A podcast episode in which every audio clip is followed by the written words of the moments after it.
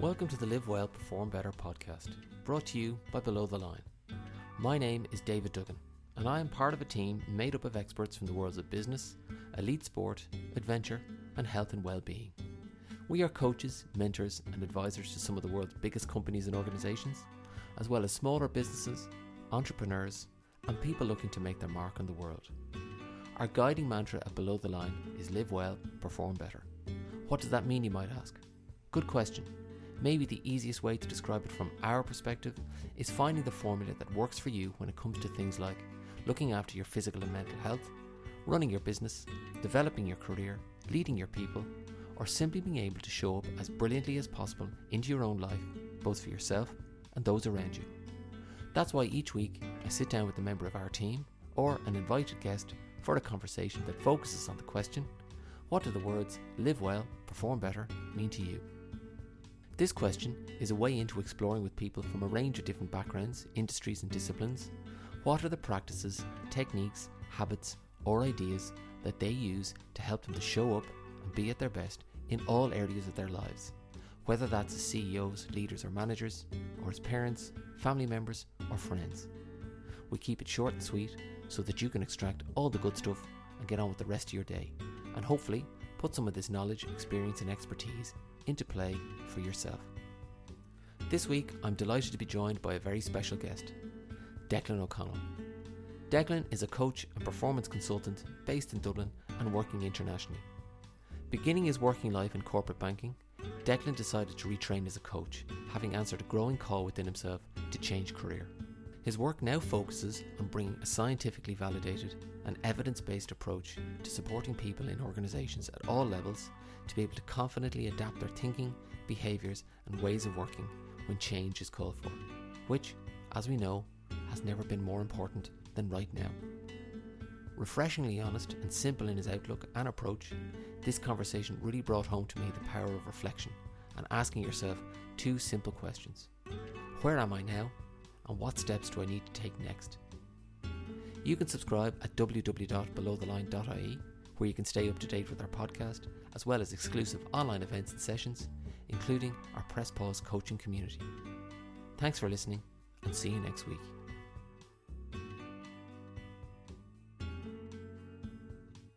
All right, so, well, look, why don't I just start with the first question, uh, which is why do you do what you do? I suppose there's two things for me. One is just impact. So, really sort of helping people think differently about their challenges. Not to say that I uh, am the reason for their change, but almost as a vehicle for helping them engineer themselves out of a pressure moment or a, a complex problem. Um, so, I really get my uh, kicks, I suppose, from like supporting people, really. But like the selfish side of that David, is actually like cultivating the life I wanted to live. So I worked 10 years in corporate banking. And while I enjoyed a lot of aspects of it, I couldn't ignore like a gaping hole in my soul around just not being fulfilled. And I kind of wrestled with the whole thing of, okay, I'm earning decent money. I'm climbing the career ladder. I'm doing everything that like the society tells me what I should be doing. So why why do I feel this emptiness? Why am I not feeling fulfilled. And and going back and retraining and, and you know going through the whole student by night piece and, and cultivating a career that allows me really sort of engage my passion, really live my values. Um, and I suppose gives me that sense of freedom, variety, expression that I think hopefully brings out my best self. So I think like I was thinking about this even this morning on, on a on a walk. I was thinking, you know, if I worked in any other job, I would still be reading the books that I read. I'd be still listening to the podcasts I listen to. So it, it is a passion, but then it, it's just it, it feels great to be able to live that passion on on a daily basis. And it's so funny, like in banking, you, you'd have your bad days. You'd be kind of going, God, what am I doing here? And you'd be banging your head off the off the desk don't get me wrong, there's days like that as well in this in this role. But I think on balance, more often you're getting to um, I suppose live your passion. And that's kind of that fuels me the why why I do what I do. And then also then impact, just that support that we, we talked about there in terms of helping move forward. Just tell me a little bit more about that, and uh, maybe what's what what are the parts of that that uh, light you up the most?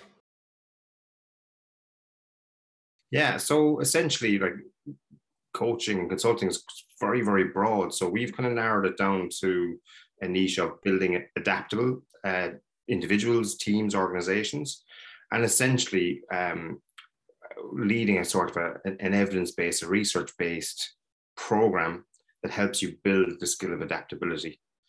Um, so you've, you've heard it plenty of times in the media over the last couple of years. We need to be more adaptable. We need to change simply because the pace of life, the, the, the rate of change we're all experiencing is, is huge. So um, actually, we're, we're giving people and teams the tools to be able to be more adaptable consciously. And so there's things there, but like understanding a bit of self awareness. How do you show up? What are your preferences? How do you like to communicate? How do you like to perform? How do you like to think? And, and start with that. Understand when that's working for you, when it's not working for you. And then start having that conversation of when do you need to change your method? When do you need to change your thinking, change your, your, your way of performing? And giving people simple tools and techniques that has a load of different, I suppose, offspring benefits from being able to connect better with people, from being able to manage pressure, from being able to problem solve. And there's a lot of research and evidence behind, you know, better relationships, better uh, ability to transition, better ability to uh, perform, and, and, and even um, better mental health as well. So um, that's the area that we we focus on. And again, it is down it's down to impact. So you really are able to take all those tools and techniques, bring them into the client's context. What are they currently struggling with? and trying to help them make sense of the tools and the techniques in their context. And then hopefully you can see them um, overcoming uh, that problem and being able to, to move forward. And, and, that's the, the bit that lights me up. Just moving on to my next question then. Um, our our um, our strap line and below the line is is live well, perform better. Um, what does this mean to you?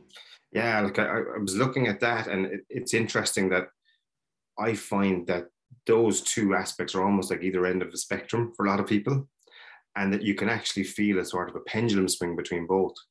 So you can imagine over the last couple of weeks, there's been a lot of New Year's resolutions set.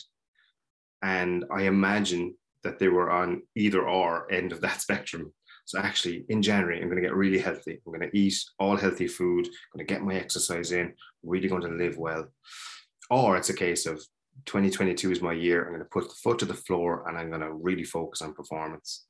And the problem is that they're great intentions, but if we just focus on one end of the spectrum, we're more likely to see the overplay, the, the toxic side of it. And we're, we're, we're not, we're going to experience that void that, that we talked about. Um, so trying to manage both at the same time is the key. And what's fascinating about it, and what, what's brilliant in the coaching and consulting world is it's all subjective. How you define living well might be very, very different to how I define living well. How you define performing better, very different to what I might deem as performing better. Like I know for me, living well is is all about connection. So really, it's about how much am I connected to myself and how am I how much am I connected to the to the people I care about. So I know that actually, when work gets in the way, that's the thing that suffers the connection piece. So I'm not living well when I overload myself at work. When I talk about performing better, I find that actually when I am more connected and when I do have a bit of time and space, performance almost takes care of itself. So like it, it is quite fascinating, just even um, probably for your listeners to even think about what that definition for them actually might mean what does living well mean for them? Like as I said, mine is connection, but other people really get their kicks from achievement goals, like financial goals, um, having time and space, doing something that you love, creativity, whatever it might be. Um, but it's a really interesting uh, strapline because it, it it gets you thinking. And as I said, the the key is to find your method for being able to do both related to that then and maybe just kind of connecting back to something else you spoke about um, changing your thinking, being, being more adaptable.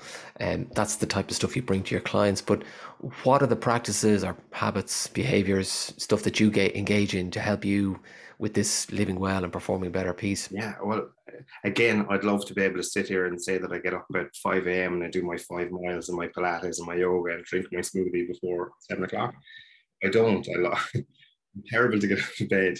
Um, so, like that whole piece about living well can sometimes have that social media aspect to it, is that you need to be this yoga guru um, in, in, in order to live well. For me, there's one key pillar that I rely on, and that's uh, reflection. So it's time and space effectively. And it can be really, really challenging to cultivate time and space. We all have demands in the morning, we all have busy work life schedules. But that reflection piece for me allows me to think consciously about past behavior. So what are the things that have gone on in the in the recent past? What are the things that have gone well? What are the things haven't that haven't gone so well? And what was my role and involvement? And could I have done a little bit better in those? And then just kind of thinking about what's ahead for the day. Where do I need to be? What sort of mode of travel do I need to be in? What mindset will best serve me for the day ahead? And again, think about the pace here. Do I actually need to do I need to really fast pace today? Do I need to really churn through things? Or is today a day for me to actually be a bit more reflective, to be quite slow and deliberate? And when we talk about adaptability, the danger is getting stuck in one gear. You only have that fast pace and you're living that fast pace every single day. Well, well again, much like uh, if you were driving a car in, in one gear, you're going to get that sense of, of, of overheating. So I think the reflection piece for me, that that habit and behavior is one key pillar that I would um, uh, like lean on quite heavily. And for me, it's, it's, nothing more than going for a walk in the morning or going for a walk in the, the previous evening. Um, but it's to disconnect, it's to unplug. We're all, um, I suppose, we're all being lured by distraction um, every moment of the day. So can you consciously create a bit of just time and space for for you to have a little little chat with yourself? Absolutely. And do you um do you employ any other techniques? I mean, okay, I I I get and I think that's very powerful. You know, create the space, go for the walk, disconnect.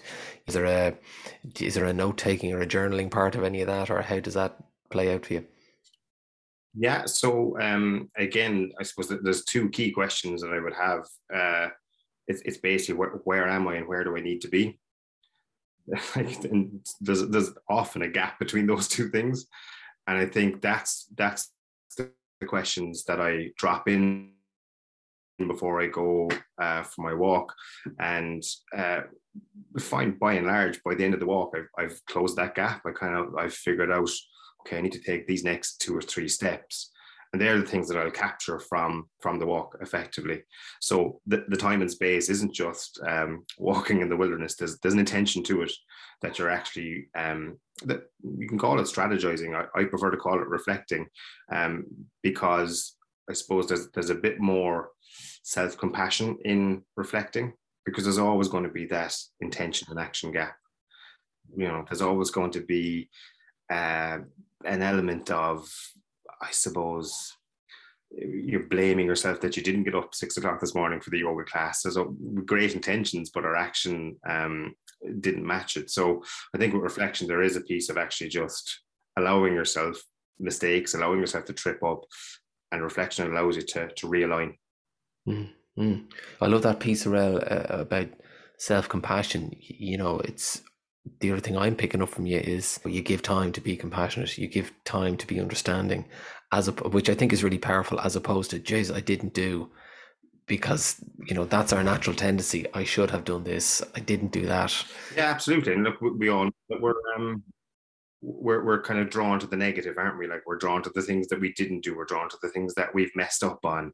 Um, like you, you you talk to like busy executives, they have their to do list of 10 things, they'll get seven of them done. What do they focus on? They focus on the three things they didn't get done rather than the seven things they do get done. So I think if you're going through life in that cycle of really looking at what's missing or what you didn't do or beating yourself up, it's a pretty heavy slog. Yeah, yeah, yeah. No, it's really powerful. Um, you mentioned executives there and the list and all that type of stuff. Um, and I'm really interested in, you know, what you've seen over the last, you know, well, could be the last couple of years or right now. Um, the main health or well-being performance challenges, whatever it might be that you're you're seeing with the with the people, the businesses, the clients you're working with. Yeah, like I, I think to be honest, um, with this whole pandemic thing, we've become it's become quite normalized really in terms of the whole restrictions and working from home. What i find is that we're judging ourselves off normal standards in abnormal circumstances. So we're really expecting us to be high flying performing and yet we're also trying to manage family work life working from home and and we're still beating ourselves up over. We're still not giving ourselves any bit of credit to say actually i'm just like your only um, job i think in, in a pandemic is, is survival really. So i think that whole piece around self-compassion is a massive challenge at the moment because we still think that we need to be doing everything perfect. Um, and i think what's restricting the self-compassion piece is probably that limited time and space that we talked about the the, the opportunity for reflection the opportunity to think about things and and to to forgive yourself. Um i suppose we know that there's so many uh competing things for for our attention. There's so many um i suppose distraction traps around us like who hasn't lost ourselves down an Instagram wormhole for an hour, or who hasn't, you know, just melted into a TV box set for a couple of hours, and then you then you've life. So actually, where is the um, where is the time to actually think about things, to to assess, to um, to reflect? And I think that is the that is the major challenge because I suppose if you look at the coming few months, David, like we're going to be attempting to get back to some level of normality. And so, what happens now when we throw commuting to work back eh, back into the mix? What happens when we throw office life back into the mix? The sort of the social anxiety of reintegrating with other people and trying to build connection, and we throw that on top of of the normal daily stresses as well. So, if we don't take that time uh, just that time out for yourself to, to think, reflect, be self compassionate. I think that could lead to uh, a lot of challenges for for not, not, not just executives, um, David, just for uh, all of us, really. You know, you've mentioned the word adaptability, and that that that I think is going to be really important over the next few months. One what type of mindset about, is required um, right now? I suppose. What are your preferences? So for me, I know that I, I have a very optimistic mindset. I just think everything will work out and it'll be grand. And it's a nice mindset to step into. But actually, uh, if I get stuck in that optimistic mindset, I get caught out all the time. So you know what? I'm not tuned into the risks, the threats. I don't see where all this could go wrong. So I regularly trip myself up, go down blind alleys. And similarly enough, like if you flipped that and say, actually, people who are very risk aware, who are very focused on the threats in the environment, very well planned and and and and uh, I suppose um, tuned into what could go wrong. That'll work really really well for them until actually they might miss out on what are the opportunities here. What are the sort of the the the viewpoint or the perspective of you know things that I that might go well, opportunities for me now. So being able to switch between those two are going to be really, really important because if you, as I said, if you get fixed in one of those mindsets, you're going to suffer the the downside of them. So I think in terms of in terms of advice, it, it is to be able to think about uh, how am I feeling about this situation and how do I challenge those thoughts as well? What, what might be the opposite viewpoint? Because there are, there's always a, a different perspective here. And I think that's key when we're talking about adaptability is not to get stuck in one gear. Um, and again, I feel like I'm repeating myself, but the only way you can do that is by creating time and space to really check in on how you're feeling, and then to be able to to challenge those thoughts. Um, problem is, is that we know like biologically that stress makes us fixed. So like stress inhibits our ability to be adaptable. So I suppose that whole piece around your strapline of living well, performing better, that's something that it, you know you definitely invite people to be curious about. What does that mean? And what are the what are the key activities that allow me to to live well? What are the key activities that help me perform better?